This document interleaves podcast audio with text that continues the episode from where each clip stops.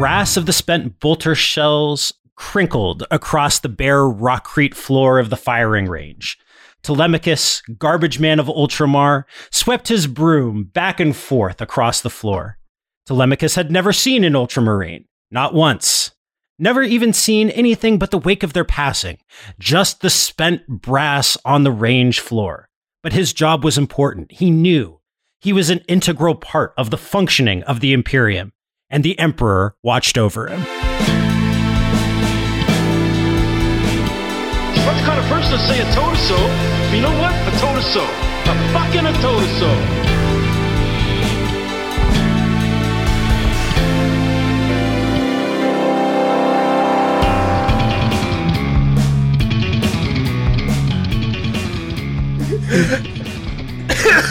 yeah, I, I love I love Telemachus. I want to Yeah. know more about Telemachus. I want to know about his upbringing. I want to know if being a garbage man of Ultramar is a hereditary position. Like, do you have wanna- to be born into this caste? I want to know about Telemachus's brother, who uh, was uh, drafted into the regular army, and Well, what happened is how it depends because different PDF tithes happen differently on different planets. So generally, you join the PDF if you kind of don't have anything else to do, um, or if you're a very fervently loyal imperial subject, but you report to the governor. But the problem is. As soon as I don't know, Hive Fleet Leviathan hoves into your sector, then like ten percent of each PDF may be drafted up into an Imperial Guard regiment and then sent off to go get eaten by Carnifexes uh, because like I don't know, some someone in the administratum like forgot to carry a one.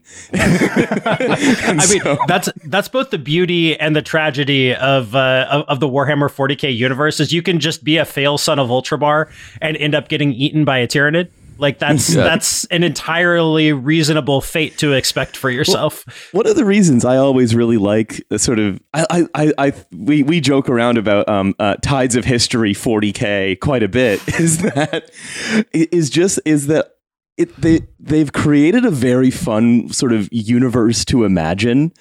Uh, I'm just like imagining the uh, uh, someone like Telemachus never sees a space marine, never comes in contact with anything, probably has never been to war. Closest con- like closest contact with the Imperium comes from the fact that he receives like four thrones a month because his brother got eaten by a Carnifex. Of course, he only actually gets those four thrones hundreds of years after his death. So maybe his great great great great great grandson ends up getting a pension for someone he never knew existed.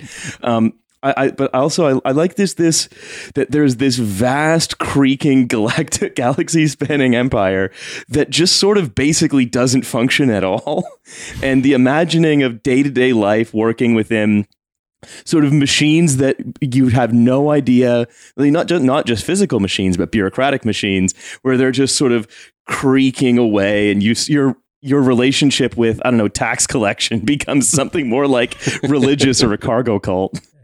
It's like it's it's a whole universe based on the iron law of institutions. Mhm. Which I which I love. It's a it's a fully imagined universe where where like could things function better? Yeah, probably, but then people would have to give something up.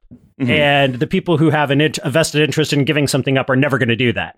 No. So you're left in the cr- in like the creaking, rotten remains of something that failed ten thousand years before, and you're just kind of playing out the string to see how it Mhm. goes. like it's you know how impossible. big the Imperium is? It's it's really hard to administrate. Yeah, I mean, I mean, what are they going to do? You, if you start, you start an administrative reform in one place, like the light of the galaxy will have died out by the time the administ- uh, the administrative reform reaches the other side. Like, Uh, Patrick, I- that sounds a little like heresy to me. Talking about administrative reforms. I mean, gonna- oh yeah, It's going to take ten thousand years for this child tax credit to reach uh, the other end. Oh man, we've, we've got to means test the PDF tithes. Yeah, of course. I, I, love the idea. Like, um, uh, uh, uh, uh, Chrystia Freeland takes up a new a new post as the um, uh, head of the uh, as one of the High Lords of Terra, uh, and, and and and and. and her whole thing is, well, I'm going to meet with the uh, Small Business Federation of Ultima Segmentum before. oh my god! Yeah. Uh, oh, the the hardworking the hardworking local traders of uh, of the Cadian Gate would like to would like to have a say in the in how we're going to divide up um, the the tax credits. I'm scaring people into voting for me by uh, telling them that my opponent is going to uh, reduce operational budget for like the Black Watch. Chaos is imminent. Look, if we do, look, I- I know nobody likes having the Eversor Temple here on the planet because of all of the mass slaughters that happen, but it's an integral part of our economy. The thing with the fingers means taxes. yeah. um, so, uh, wel- welcome, welcome as ever, uh, dear listeners, uh, to uh, to uh, uh, Warhammer Forty Thousand Cast, formerly known as the Bottleman. Uh, it's Formerly known as Zorkcast. yeah. Well, hey, Zorkcast hasn't gone anywhere because uh, you find yourself listening to a podcast. Uh, in front of you stands uh, stands historian Patrick Wyman. Exits are north, south, and west, and you hear birdsong uh, coming from across the forest. what do you do? I have no idea. I have no idea how to answer that question. Well, this is actually a question for Dan or the listener, uh, as they have found themselves in a game of Zork about to talk to you. Dan, what do you do? I'm uh, I'm mashing the talk to Patrick button. Uh, you approach you approach Patrick. Uh, he he smiles and says to you, What's wait? What's happening? "Oh, you never played Zork? I have never played Zork. I have no idea what's Oh, happening right now. You No. need. I'm gonna. Te- we're gonna tell you all about Zork uh, because that is. It's a. It's a text based adventure from the 1970s, uh, where you can talk about going north or south or west or you. It's stuff where it's the original game where you would type hit hit troll with sword. Uh, and then the text would tell you, have you hit the troll with this? It's the kind of game that could be played in a sufficiently complicated abacus. Okay. Um, Yep. But uh, it's we are You we can are big definitely fans of it here. you can get eaten by a grue. Uh, oh, you don't want that. No. You do not want to get eaten by a grue. No, uh, that if you can that avoid it. suboptimal. Yeah, no, of course. Uh, interestingly, uh, the uh, grue was actually uh, part of a genestealer cult that had landed on planet Zork. A lot of There people don't know Zork takes place in the uh, 40k universe. So, oh yeah, uh, I actually uh, I'm going to talk about a few other things though today that take place in the 40k universe. Um, one of the reasons that we brought uh, Patrick on today, um, in, in addition to just uh, and, and just just we'd like to have Patrick on the Bottleman, is because I've developed a little bit of a a little bit of a thing where uh, I've been just really interested in sort of legends of uh, sort of pre-Columbian contact among sort of uh, primarily uh, Europeans and sort of the Near East, sort of claims that were made that certain people among sort of you know the, the Europeans in the Near East had reached the Americas early. And if you look into a lot of these claims that get made, they tend to be uh, either they tend to be sort of very politically charged uh, in terms of the um, the climate of the country making the claim. So, and different countries have made these, and different sort of nations had made these claims, from Wales to the Basques to the to sort of ancient Greeks or claims on behalf of the ancient Greeks made by modern Greeks, uh, and so on and so on. So, I mean, obviously, with with the caveat that. Um, uh, you might say the Americas were completely, fully discovered, settled, and civilized, and all this great stuff well before any any well before Columbus sailed the ocean blue by indigenous people who were then you know um, displaced and uh, uh, you know uh, basically put out by uh, by all these people. It's nevertheless instructive, I think, to look at the different discovery myths in some cases that are and fairy tales that sort of crop up in uh, sort of Europe and uh, the Near East. But before we do all that, uh, Dan has some uh, uh, some updates uh, from our favorite um, uh, piece of uh, memorial architecture. Our favorite. Uh, uh, uh, someone did correct me on its size, uh, but still a very large public park sized um, memorial to uh, the victims of communism. Uh, the 10 trillion and no iPhone. yeah. So speaking of um, historical foundation myths that are uh, entirely politically motivated, um, so yesterday I was I was checking in with uh, with our good friends at uh, Tribute to Liberty, the organization behind the Victims of Communism Memorial. And I was checking in to see how the pathway to liberty, um, Patrick. The pathway to liberty is uh, is a virtual uh, a virtual road of bricks, and each brick is dedicated to a different person who fell off a guard tower or uh, Imagine building the School of the Americas in Habbo Hotel. And you'll have Exactly. something like the pathway to liberty. That's that's it. So so I wanted to, I wanted to see if there were any you know shiny new bricks, any new heroes joining the ranks of fan favorites such as Nachtigall Battalion Commander Roman Shukhevych or uh, head of the Ustaše Dedo Ante Pavelić, who are who are both memorialized on this uh, publicly funded monument. Um, so it seems like uh, Patrick, uh, you're you're you're very much wearing an expression right now. Shall we catch you up on on? that, that can't be real. That that oh it's real, it's all real. very real. that's that's really horrifying. That's really bad. It is, and it gets worse too. Hmm. Uh, And you know that's true because this is this is prominent social historian Patrick Wyman saying it. This isn't just us. This isn't just a podcaster and a musician. That's It's really terrible. bad. It's terrible. Uh, so, just briefly, uh, this monument was the brainchild of uh, Alberta Conservative Premier Jason Kenney, and um, has had kind of a tumultuous history in in Parliament. Um, it was minorly defunded by the Liberals when they came in, but uh, our Deputy Prime Minister, who is a Liberal, uh, turned the money tap back on uh, with this year's 2021 budget, and now they get four Christia- million extra dollars. And of course, this is Chrystia Freeland, uh, who's uh, uh, whose own who's uh, from the, a family uh, called the Chomiaks, descended from Mykhailo Chomiak, who edited um, what was the it called biggest Ukrainian language newspaper in the world, which uh, which also happened to be the largest Nazi propaganda organ in occupied Galicia. Yeah, It's called Sure. And then- Visti. and then that and uh, so basically uh, it's there's a very deep connection between the memorial to the victims of communism which it basically aims to you know do these the victims of communism things that it usually does which is basically say uh, that uh, in fact, socialism is the same as fascism, uh, and here are all of the people of whom who who were sort of victims of it. Um, but many of the uh, people memorialized in it tend to be, or at least so, at least some of them tend to be um, Eastern European fascists of the sort of 30s and 40s, Like literal Yeah. fascists. Like Yes. that's the Oh, yeah. like high-ranking ones. the the Ustaše thing kills me because I, I'm like they, those were just bad guys. They were Yes. they were really bad guys. They did lots of really bad things, um, and then were actively part of the the Nazi allied government that was running the that was running that part of the Balkans. Like they were they were actual Nazis. Like Yes. that's Yes, They were, I mean, we covered it on uh, a couple previous episodes, but th- like Pavelić's government was so bad, uh, and I need to reiterate this: they were so bad that uh, they were th- they were told by Nazi high command to cool it when they started building uh, things like Jasenovac concentration camp. So very bad, very very bad. And so, Um, it, and especially we go through this in sort of lots of previous episodes, but there's a kind of direct link between like the rat lines um, and uh, and then like the victims of communism memorial. There's a lot of sort of let's say people that show up in sort of the long histories of both projects uh, and, and so on and so on.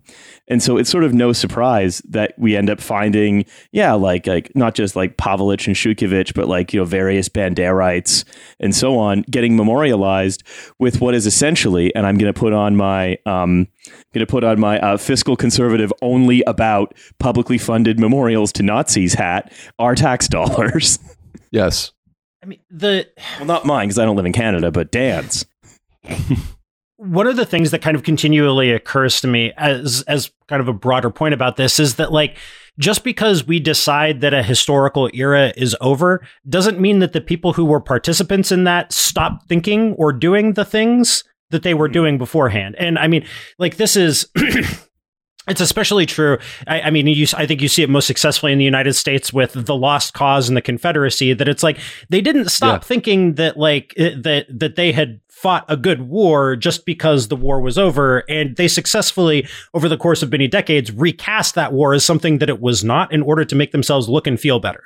Yes. And like I I mean I just I never thought that that would happen quite so obviously with fascists and World War II, but it seems to be happening more and I feel like it's prompting at least um, at least for me and maybe this is just not something I ever paid attention to before but like a reexamination of what happened to all of the former Nazis and fascists in the immediate aftermath of World War II and I mean mm. I feel like incredibly ignorant that the, I, that this didn't occur to me before but it's like oh they didn't stop believing those things or doing things to help their former friends just yeah. because the war was over Mm-hmm. And I and I think I think that's a that's a huge point. and I I think one of the reasons for for this sort of resurgence is that um, you know initially when a lot of these diaspora groups were uh, sort of injected into existing diasporas in North America, um, so you've got rat lines, you've got in the case of Canada, which you know will I, I, have a nice little example in a few minutes here of this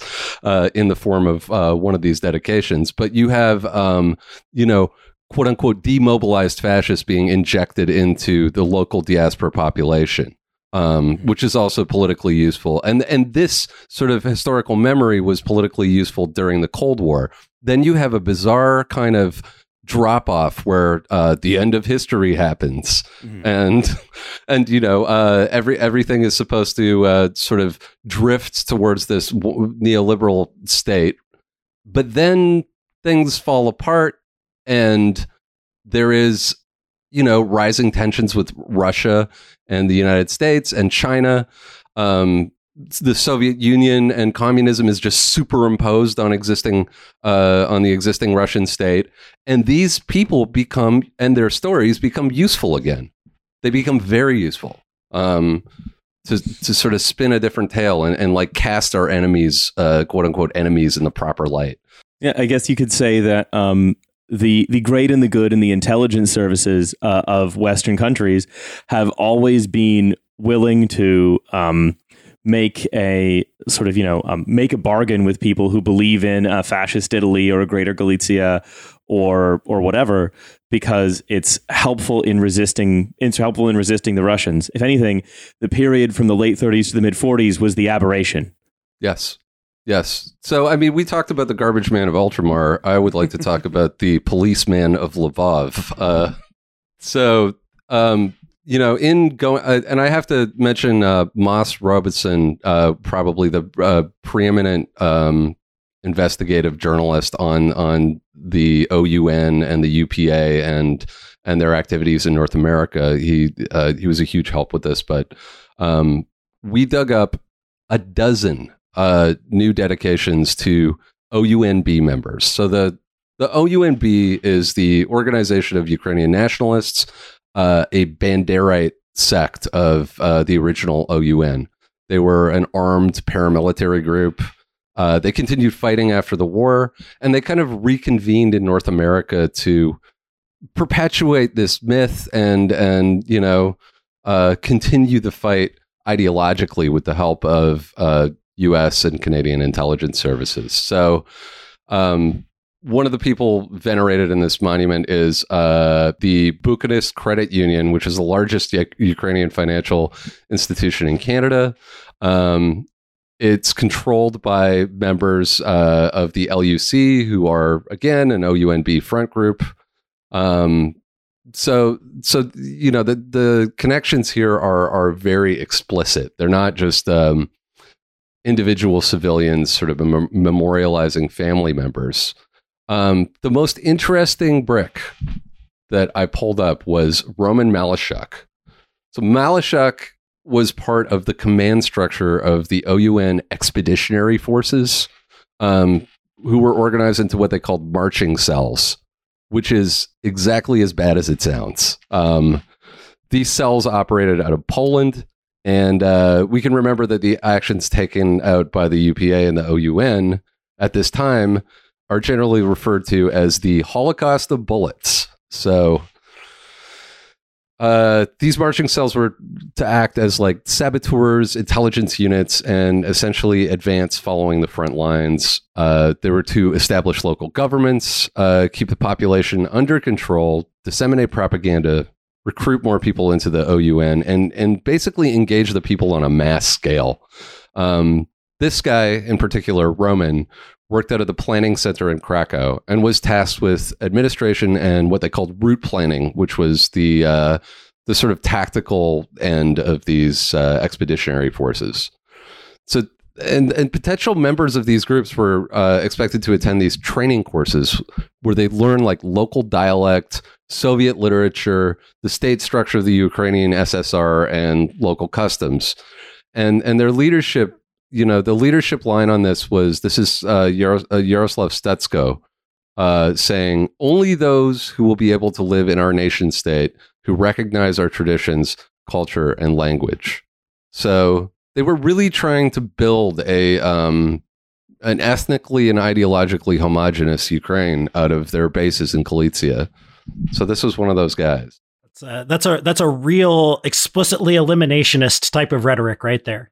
Yeah, yeah, and it gets it gets slightly slightly worse. So like these units were tasked to observe and report like all of their time behind enemy lines, and and there's I found this just short. just just a, qu- a quick question Yeah. here, right?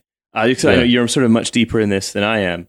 yeah, So would the would these guys have been when what what side were they on when right? Because like the the OUN was well sort of as we say as you say Patrick can be an explicitly eliminationist group. They're sort of they they're there's where, where are they in relation to like Nazi Germany for example? well, basically, before the Red Army comes in, they are firmly on the side of the Nazis. Mhm. Um, after the Red Army starts advancing, uh, they become, uh, you know, a rogue element in in the eyes of, of the Reich, and a lot of their leadership is imprisoned. Because a lot of the a, for a lot of these sort of modern claims about them is like, oh well, I fought both the Nazis and the Soviets in Ukraine in the Second World War, but you're saying it's actually more complicated than that. Yeah, yeah. I mean, a lot of the reasons that they're they end up fighting the Nazis is not because of an ideological dispute. It's because you know they they feel like they are um, they're losing. I mean, that's Okay. a broad generalization, but um, but I mean, we can see in this quote uh, from one of their from one of their reports, one of these marching groups reports that their ideology is uh, pretty much enmeshed with the ideology of the Nazi occupational forces, and this is a short report from uh, district um, from a marching group uh, from someone in one of these marching groups. And they say, in the villages, there are no Jews, but they are in the towns. They threaten to bathe in Ukrainian blood. That is why some of the localities in this district do not even sleep at, the, at their homes. They fear the Jews. And more dispatches rejoice over, like, quote unquote, small cleansings that bring order to various hamlets. Yeah, and and so it's because again these these guys tend to get reported as ah well they they fought against both the Nazis and the communists because they really just wanted independence for Ukraine, but a lot of the a lot of the things that the OUN does, sort of the things that you're talking about, tend to get glossed over, and then you'll end up with people on people with names on the tribute on the pathway to liberty, whatever you know, pe- people who are doing uh, tribute videos to liberty, um, who were who were at least associated with it with groups like this and should probably and and this organization not having to make an account for it because historically we remember them as having fought both. Yep, that's how they. That's kind of their their exit, you know, and and they've worked really hard at equivocating communism and fascism. The last the last guy I want to talk about just briefly is is really interesting. It's uh, Evan Rachonia, who was he's he's got a he's got a brick now on the uh, on the pathway to liberty, and Rachonia was a senior OUN figure and the former head of Ukrainian police in Lvov, uh, which again is is just as bad as it sounds. Uh, Rakonia is interesting because he he would flee the Red Army uh, to Switzerland and and directly into the loving arms of MI6, um, who would hand him over to the CIA, who he would work for until he dies of natural causes, and. And we could remember here too that it was it was British intelligence who encouraged the Canadian Prime Minister Mackenzie King to accept thousands of demobilized Ukrainian fascists and inject them into the Ukrainian diaspora here, creating the conditions for this fucking stupid monument. Like, um, that is that's it's it's one of these things where it it feels like um, an intellectual lacuna, right? Where it's this bit of information where it doesn't matter kind of the um, what the OUN sort of did uh, throughout the um, throughout the 20th century, right? It doesn't matter because we have the kind of official story, and that official story was politically useful for sort of intelligence services uh, and and the sort of general military industrial complex, if you want to call it that, of Western nations. And so there we go, we have it, and then you sort of end up memorializing people who are you know who have been who have been associated with with organizations like this who end up you know the police the Ukrainian police chief of Lvov uh, whatever right? Um, and you know you're be, and, and, either because individually they were useful sort of like like uh, uh, um, um, uh, Richonia or um, or someone like you know Reinhard Gehlen in Germany you know they're individually useful. And so they get sort of threaded into this wider story that either doesn't get told or it can't be integrated into a larger understanding of the history of the 20th century. It's very hard to get people to understand to understand these things rather than as the history of items, right? It's not just points. It's not just it's not the the that these little events are sort of quite significant and very big. And that it's it's hard to get it's hard to incorporate these things into our understanding of the broad sweep of 20th century history. Right? Because that would require like so the the the deep dive the the deep dive you just did there dan it, it, like to make sense of the present day moment you have to grasp kind of the intricacies of the local relationship between ukrainian fascists nazis the Red Army, and then Western intelligence services at this very specific moment in the middle of the 20th century. And like, you should do that because it's good to understand the complexity of the past and how that kind of reverberates down and how, and, and what parts get cut out in service of whom as time goes on. But like, most people are not going to do that work. You know what I mean? Like they're to, at, at most, they're to remember Nazis and er, they're going to remember Nazis and communists and right. try to and try to thread the story back between those two opposing poles in some way that makes sense.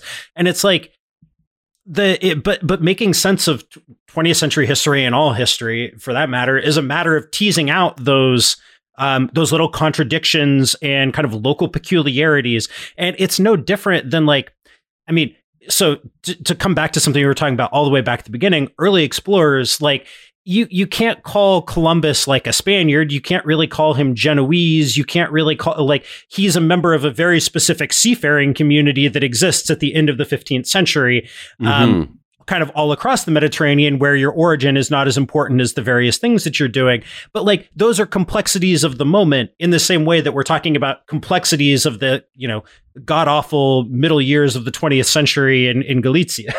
yes. Yeah, and the people the people doing the memorializing, I think, whether consciously or not, I think some of the more savvy ones are definitely doing it consciously, are relying on that fact that um, that this is a very difficult thing to contextualize. Mm-hmm. Um, I mean, if you don't want to dive in to the the the uh, specific the specifics of all those interwoven relationships, all you really need to do is remember that uh, the person that the OUNB venerates, Stepan Bandera, is a fascist. See, now that's the act. That's that's like forgetting that part would be the er act of simplification that allows the rest of that to go. That allows the rest of that to go, right? But like, yeah, yeah. I mean, I, I'm I'm really fascinated by this because it's it's all about memory as an active thing, right? That like we pick yes. and choose what we remember, we pick and choose what order we remember those things in, um, what we choose to emphasize and what we don't. Like it's the it's the like Seinfeld esque yada yada yadaing of particular parts of history in order to get to in order to get to the parts that you do like and you do want to commemorate. Like I don't know, I so I think about my grandpa, whom I whom I loved. He, he, my grandpa served in World War II, and he was always kind of very funny about the the things that he talked about and the things that he remembered. Like he was based in Greenland, and he flew bombers looking for submarines. They never found a submarine, not once, okay. um, in all of the years in all of the years that he was there. But they did accidentally depth charge a whale. Like that was his that was my grandpa's big World War II thing. Is we thought it was a submarine, we dropped the depth charge, it, it, was just a whale. That was oh, was it a um, Nazi whale? It Could have been. Could have been. Who knows? Who knows which way the humpbacks were leaning in those days? Uh, but but it's like I, I, you know, that was my that was the very specific kind of story that my grandpa chose to present about his time in World War II. Not about like grand ideological conflicts, not about um, you, you know, any anything else. It was it was the whale. It was being cold in Greenland. That was the kind of that was the memory that he preserved to pass down. And I don't know what he left out. Um, I don't know if there was other stuff. I don't know. Maybe they did shoot a submarine. Maybe they did blow up a submarine. I have no idea. Like, but he didn't say and yeah. he had and he had his reasons for wanting to present it the way that he did that were in accordance with his personality and his socio his sociocultural background and and the audience that he was speaking to which was me as like a 7 year old you know mm-hmm. yeah yeah i remember my my my grandfather had the, his he sort of abbreviated his uh, World War II career as a naval officer to uh, when he came back, he refused to eat tinned fish ever again. That's all I know about it. I know that he was on a mine-sweeping ship, and that he refused to eat tin fish ever again. That's I mean, it. I can't. I can't blame him for that. Just as a general principle, whether that's derived from your World War II service or not. Yeah, um, fair enough.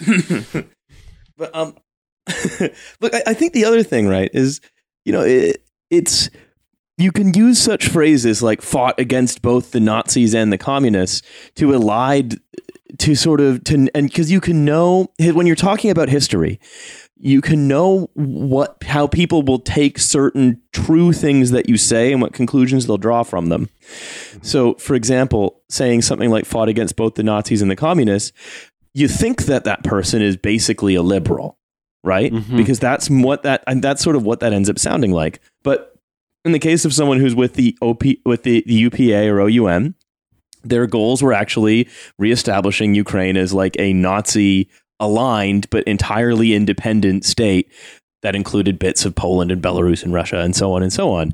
And yeah. so then like like we say the the veneration of sort of the, of people associated with these organizations becomes much more difficult unless what you're actually trying to do is you're relying on people making that assumption based on what you've said.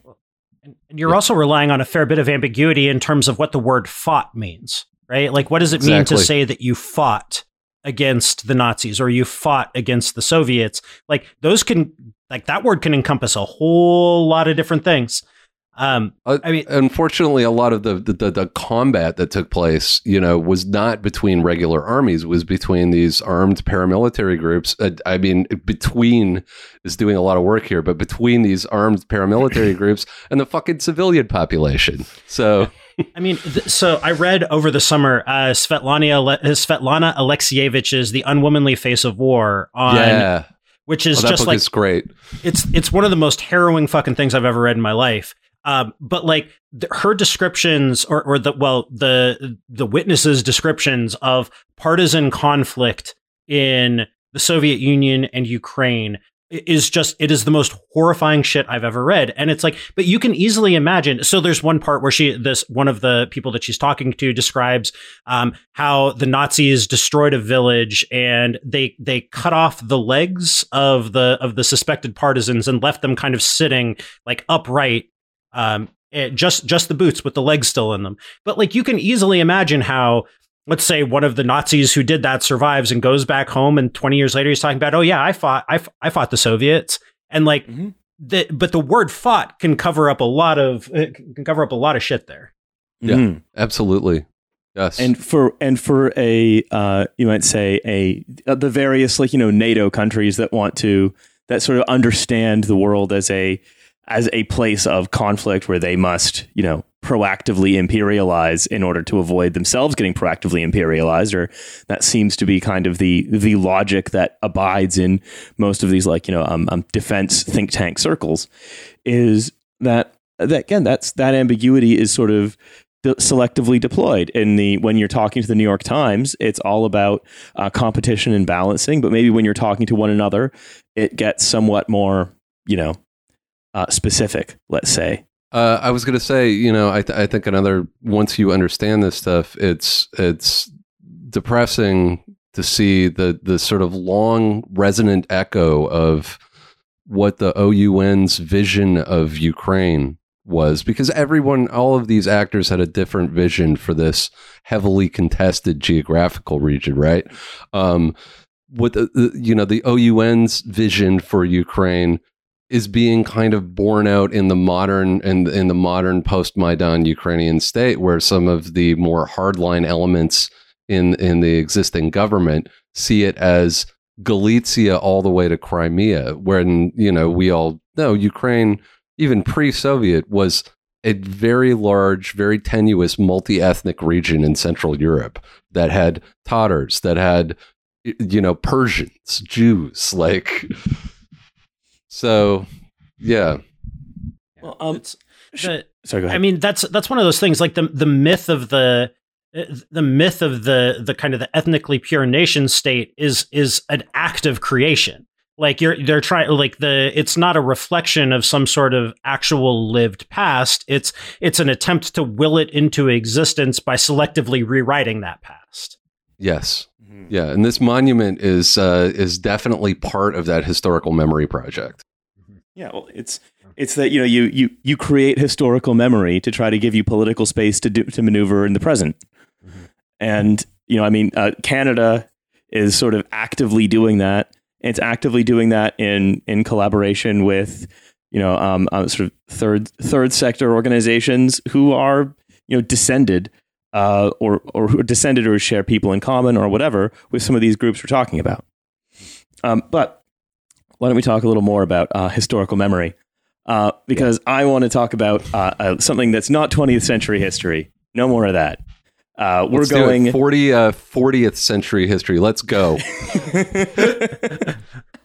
I think you mean. Let's talk about the four, Emperor, baby. That's still Corpse Warhammer God, Carrying God. I think we mean um, 400th uh, uh, uh, century. We need more. More. We need 400th century. Um, but no, we're going to talk about uh, a little bit about 10th century, 6th century BC, uh, uh, uh, seventh century, other such centuries, because um, we are going to be talking about these pre-Colum- European and Near Eastern pre-Columbian contact myths. Um, right. So uh, just just to sort of um, just to sort of do a little uh, table setting, sort of what do we understand as like the standard pre-Columbian uh, contact myth?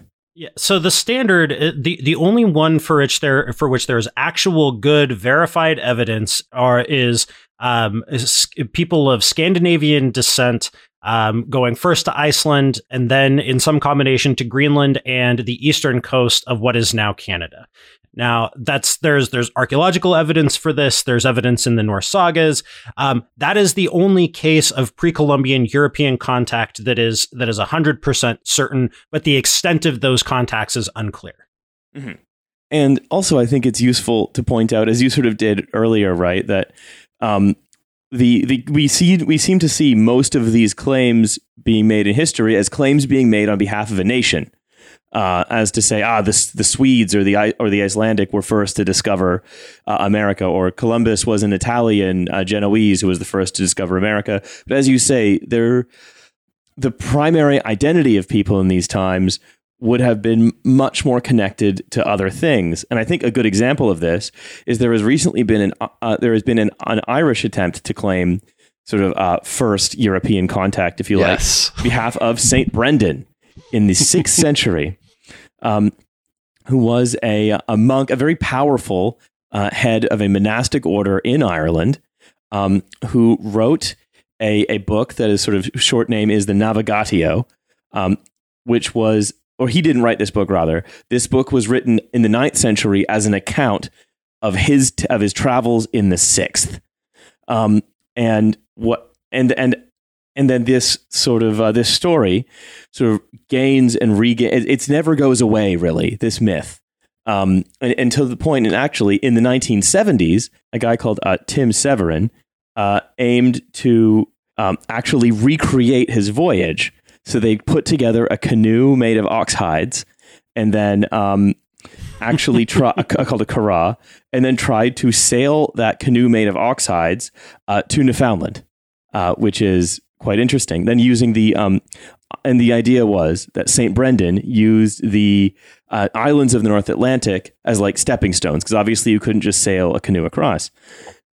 No, so just just initially, right? What um what do you think of of this of the Saint Brendan myth? So I think there is a there is a sense in which it preserves the kind of folk memory of the fact that there was stuff beyond Ireland, right? that there there were islands, there were I, I mean, it's not it, like the sea was not an unknown quantity to the people who lived along, the, let's say, the west coast of Ireland in the sixth century. You know, like they knew that they could go out and catch fish. They knew that if they went out further, that the sea had other things to offer. Um, they they were perfectly capable of being blown off course. They they had some basic idea of how to navigate. So, like in a technical sense, it's not at all impossible to believe that St. Brendan or some other sixth century Irish person made their way deep into the North Atlantic, if not all the way to Canada. Like Mhm. Yeah. now that's it's entirely possible to believe that. Just as it's entirely possible to believe that Vikings went much further than than uh, than kind of the the northeastern coast of Canada in their in the course of their their voyages um, across the Atlantic. Like that's it's entirely possible to believe that. The question is never whether it was feasible or possible. Like the question is, what does it mean? For whom? What what evidence do we have of it? Um, how is it being deployed in the service of which community? I mean, in the the case of the St. Brendan one, it's always been fairly clear that's like this is about making Irish Americans feel good about themselves, Yes. um, and, and making and making the modern Irish feel good about themselves, and kind of rebuilding the evidence of or rebuilding a, a, a connection that in the seventies, after you know. the better part of a century after the last big wave of Irish immigration is um, a connection that may seem to be waning for some folks, but it's Right. about kind of re reestablishing that that kind of deep cultural connection. Yeah, and it's um, and also I think there's this. I, I, I tend to think that especially when it comes to history, there's the there there's the popularity of the desire for for something to have happened in in history that you sort of seems like fun, but I think there's also a real sense of um, I think there's a real sense among uh, that that's especially that we've come across in the last few decades that a lot of the big fun action packed events of history have kind of been discovered you know there's no grand battle that you're going to uncover. There's no there's no heroic king whose deeds are sort of yet to be described. Whereas in fact there is the much more interesting um, sort of evidence of say in- interrogating how people actually lived maybe understanding Mhm. plutarch in a non-literal way um, I'm I'm just thinking of the anti-urge, the opposite of that, which is Morozov's missing time theory, where he's like, nothing was happening in Kievan Rus during this period, therefore Charlemagne does not exist. oh my god, I love I, I love all of that stuff because it's like radiocarbon dating is real. Like you mean like this is can't can't falsify it, can't fake it. Like we Yep. like we know we know how old that stuff is. Uh but like the but yeah, it, it's it, it's this really this really fascinating impulse to try to to try to discover firsts and kind of these random isolated events and like part of me a part of me kind of struggles to understand it because like I can intellectually grasp that like oh this is an interesting thing it makes for an interesting kind of one-off story but for me I guess to to put on my historian hat like Mhm. I don't th- I like what are what are what's meaningful to me about the past are aggregates and kind of repeated actions um that that that it's patterns that that make up the fabric of our world the decisions that people repeatedly make the things that they repeatedly do the routes they repeatedly travel so like it's not that the other stuff doesn't matter but it's like what what's the point of it? Like okay so st brendan went across the went across the atlantic. Maybe he came back. Maybe his canoe was maybe his canoe was covered in ox hides like that's great. That's fantastic. Good for you st brendan. But it's not like it speaks to the existence of like transatlantic trade networks in the sixth century. Um maybe it speaks to some sense of the imaginary but we don't know what that is because we don't have primary sources that describe that that talk or or ways into the minds of sixth century irish people that talk about the ways in which st brendan expanded their horizons by by having gone on these voyages those are things that like even if the one-off event happened the impact of it is unknowable to us because it's a one-off event. Yeah, and and I I think that's and- and the, the one-off events make for big stories. And when I say sort of the big events of history, sort of we know about, I'm sure that there are still big events of history left to discover, but you can see like there are the that the idea of finding these one-off events, these historically interesting one-off events, like things that happen in leading capitals, you know, the, the the first contact with America by Europeans, you know, it's it's very tempting to be the person that proves that wrong. And then I think there's also a real kind of dopamine hit, I suppose you get if you read the Navigatio and you're like, ah, well, he talks about great crystalline towers in the sea; those must be icebergs, and. Mm-hmm. And then, and you begin to sort of work backwards, sort of assuming that all of that is true. And yeah, I mean, look, if someone's writing about big crystalline towers in the sea, they are probably talking about icebergs.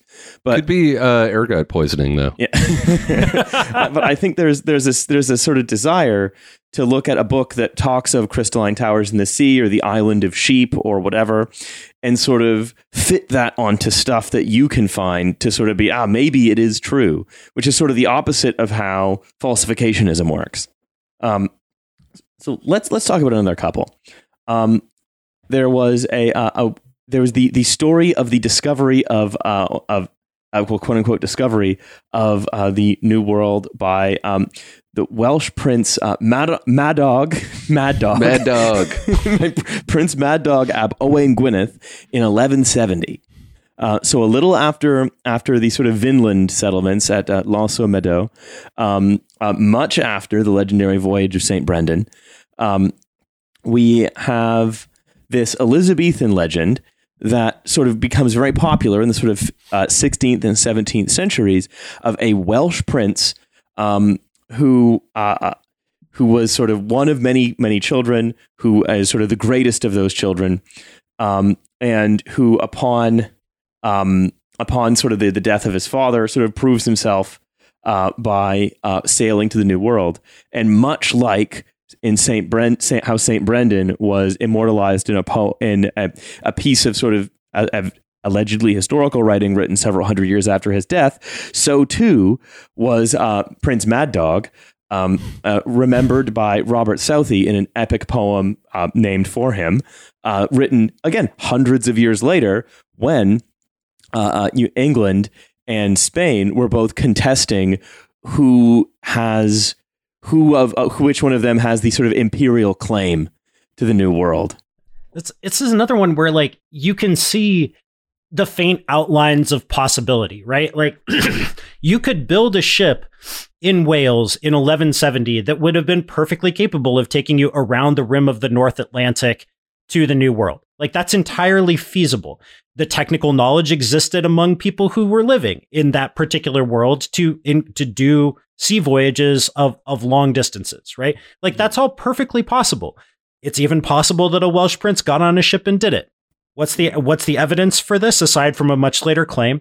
Was this part of a, a hitherto lost world of North Atlantic seafaring that that would have some real genuine bearing on the way that we understand uh, the High Middle Ages, the the early and High Middle Ages.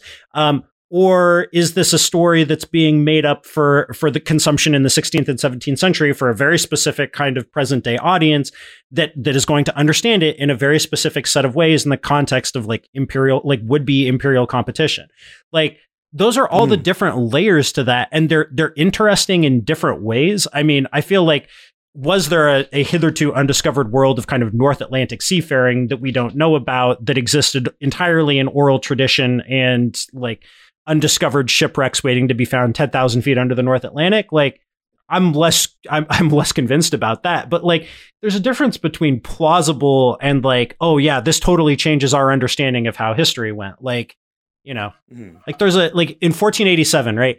The the King of Portugal funded a voyage by a Flemish guy named Ferdinand van Olmen.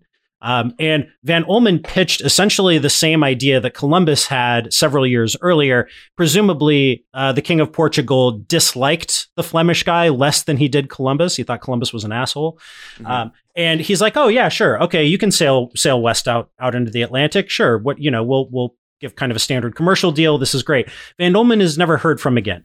Mm-hmm. Van Olmen probably di- and his crew probably died somewhere in the middle of the Atlantic. But let's say that they made it to the New World, right? Like, first of all, how would we ever know that? Like, what are the chances of us finding Van Olmen's ship? You know, 600 years later, or finding some piece of scattered evidence of it washed up on a beach that has since been eroded and pounded by hurricanes, you know, for centuries and centuries and centuries Uh, let's say he made the journey, right? Like they got there. Okay, that's again, that is a one-off story. That's like that's like a great that's a great feature article in the New Yorker, right? But that mm-hmm. doesn't change our understanding of the end of the 15th century of any of the kind of broader patterns that go along with that. Mm. But you, the, and then the story, it doesn't change our understanding as historians, but it does change the understanding politically as people return to the Mad Dog story several times. So um, the Mad Dog story is is told sort of by in, in the 18th century, for example, um, by Presbyterian ministers who want to claim that there was almost like some kingdom of Prester John um, just upriver from Mobile, Alabama, of descendants of um, of Mad Dog and his and his Welsh colonists, right? And they'll use this by by finding all of the um, all of the words in the language from that area that sound like Welsh words, uh, while ignoring all the ones that don't. and, uh, and and and then um, in, in fact, he said in 1791, uh, William said, Word, words in common use on different parts of the continent, which are very near or undeniably Welsh in both sound and sense, could not have happened by chance. To which I argue, of course it could have. Yeah, absolutely. I mean, this is uh, this is just a minor version of like the the goat version of this, which is Mormonism. You know, That's true. where it, where it's just like there's this American urge uh, to sort of write yourself into the foundation myth of this of, of this this country, even more than already exists. And and with Mormonism, it's just like, oh, we'll just make it out of whole cloth, whatever, you know. I'm I'm now imagining a future in which a resurgent Flanders is trying to justify their claims across the Atlantic and rediscovers and repurposes the legend of Ferdinand van Olmen um, and Oh his voyage.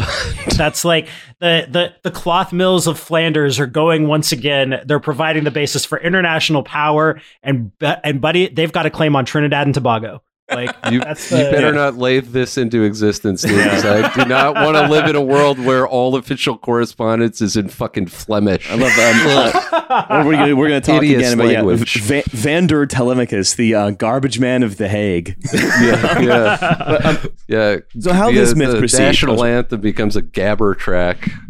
God. So how this myth proceeds, right, is we start with sort of probably you know the, an actual mad dog who maybe was a seafaring prince. You know, easy easy to think about.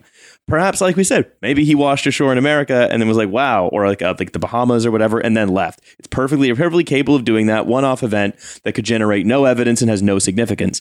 But these legends, they sort of evolve, right? So I say a few hundred years later, he's commemorated in the poem, right? And then uh, sort of a, a English uh, English uh, sort of colonists in America then start coming back to England telling tales of uh, the Welsh Indians, right?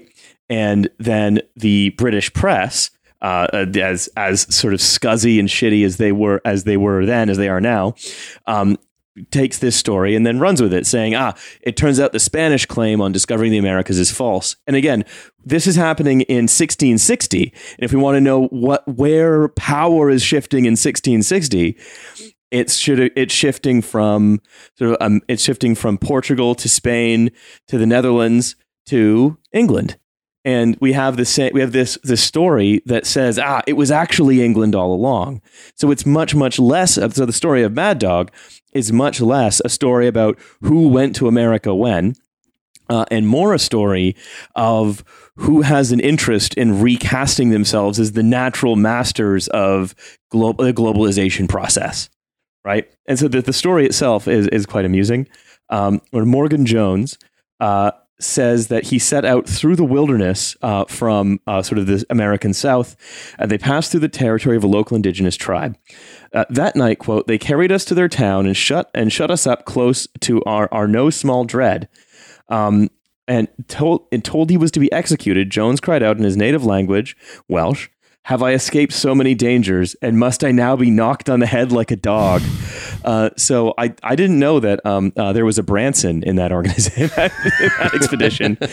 Uh, one of his captors The then approached him Branson. and said in Welsh that Jones should not die. Instead, he took back took him back to his home, where Jones happily conversed with them familiarly in the Welsh language, and then preached to them three times a week in the same language. And so that's the 1600s story, right? That there are these that the, that it was Welsh all along who did it, but But then there's another story that comes up much later, right? And that, that's more of an 18th century story that sort of still holds today, right? Which is essentially that, um, uh, uh, uh, uh, uh which is that oh the there are the, the the the white Indians, if you like, as they were they were called. You know, again, this doesn't account for the fact that like there is a sort of large diversity of people. Not all of them look the same because you might imagine that they do. Um, they say, "Ah, oh, well, they're they're blue eyes and so on." And again, this idea of uh, sort of white people as some of the initial as as indigenous to America comes back and it becomes very popular in the American South. Um, and some of the evidence for it is, ah, yes, there are sort of fortresses along this river in uh, up upriver in the Missouri River that look like uh, Welsh fortresses that you know, the people that the native people wouldn't have had the, the technology to build. It's like Case or closed. potentially they did have the technology to build them because they're there. like there they are. they're right there. They're, you look and and that's the and that's one of the reasons why like a lot of these myths about well white people were actually the original indigenous people of um, North America that sort of you know come up in as you say Dan in Mormonism or in the story of Mad Dog uh, as it's used by the English and now the Daughters of the American Revolution who put up a big sign commemorating the Welsh. There's true there is a sign in America in the American South in memory of Prince Mad Dog. This was put up in '53 by the way. So if you're interested in claiming that white people are indigenous to, indigenous to America, in 1953, you would put up a sign like this. In memory of Prince Madoc, a Welsh explorer who landed on the shores of Mobile Bay in 19, 1170 and who left behind, along with the Indians, the Welsh language. Authority uh, authority is Encyclopedia Americana, copyright 1918, blah, blah, blah, blah, blah. Uh, but that this Richard Hakluyt a Welsh historian and geographer, uh, gives his history of the world, as well as ancient Roman coins found in forts in Tennessee. These forts resemble the forts of Wales of the 9th and 10th centuries and of the white Indians of the Tennessee and Missouri rivers. So the plaque was put up in 53 and taken down in 73, taken down uh, in, excuse me, 73 in uh, 1988. Got to watch out for those geographers, man. It's like uh, the PPC yeah. candidate in my uh, home writing, Marcus Hecht. You know, uh, published an article in the Toronto Sun so racist and uh, ahistorical they had to retract it. Yeah, and it's the um, and they say uh, this is from the uh, um, Welsh American Society. Millions of Welsh Americans know of this historical event that took place in Alabama and spend their vacations in the Mobile era, all because one of their own can lay claim to being the first European who really discovered America. Um, and it's it just seems, huh, right? I'm I'm in love with the idea of Mobile, Alabama, using this as a tourist um, incentive to draw to draw the masses of Welsh Americans, proud Welsh Americans, to the shores of Mobile Bay. well, if you, I mean, on the one hand, if you want to sort of just you know create a create a story of a people. Uh, these foundation myths are a great way to do it. You know, the oh, yeah. there there is we, we have sort of different there are different American peoples have different foundation foundation myths, and Madoc is you know uh, is it could be used if you wanted to create a Welsh American people that was as distinct from Anglo Americans or WASPs or Irish Americans or Italian Americans or whatever, all of whom have their different stories. Like this is going to be a great way to do it. It's just unfortunately, it's also part of a wildly racist mission to because it's it's a number of things, right?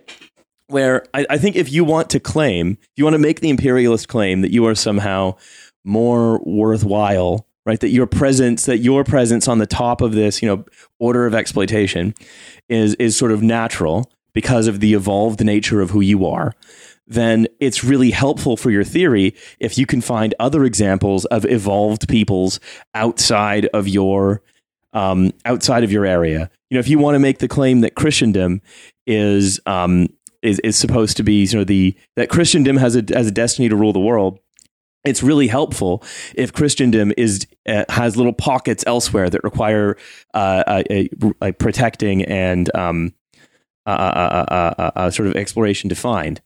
Um, so I, I, I know we're we're running slightly long, so I'm going to quickly run through the last couple in the, in less than three minutes, uh, because Speed of course run. we have the Greeks in 56 AD. There is a claim in Plutarch that um, that, that basically that, that a Greek ship could have uh, uh, sorry, claims made in in, in uh, De Facie by Plutarch describe a particular star pattern that could only have been observed by Greeks, uh, uh, by Greek sailors, if they were around Newfoundland in a certain time.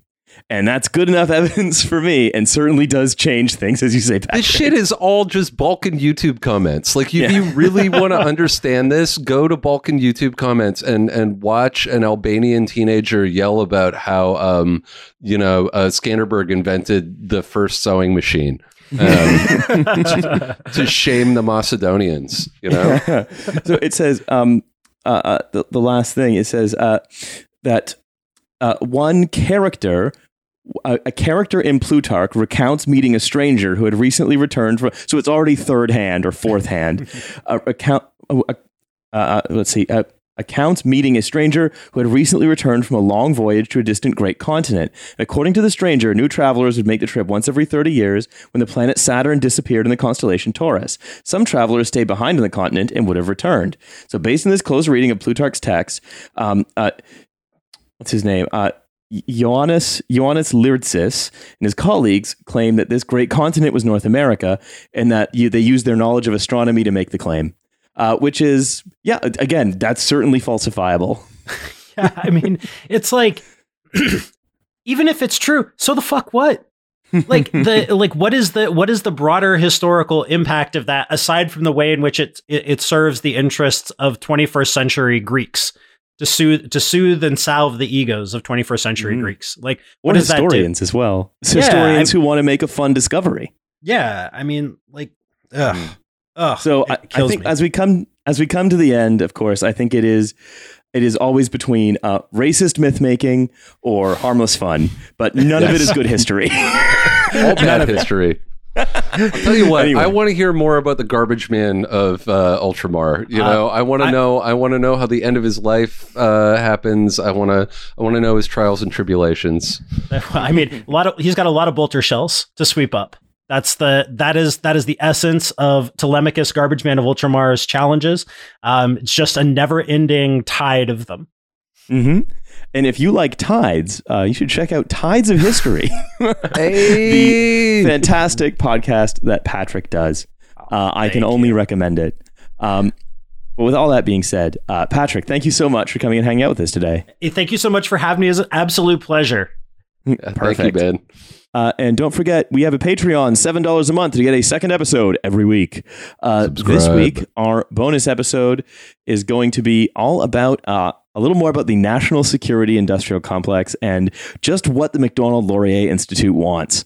Uh, so do check that out in a couple of days. Later, everybody. Later.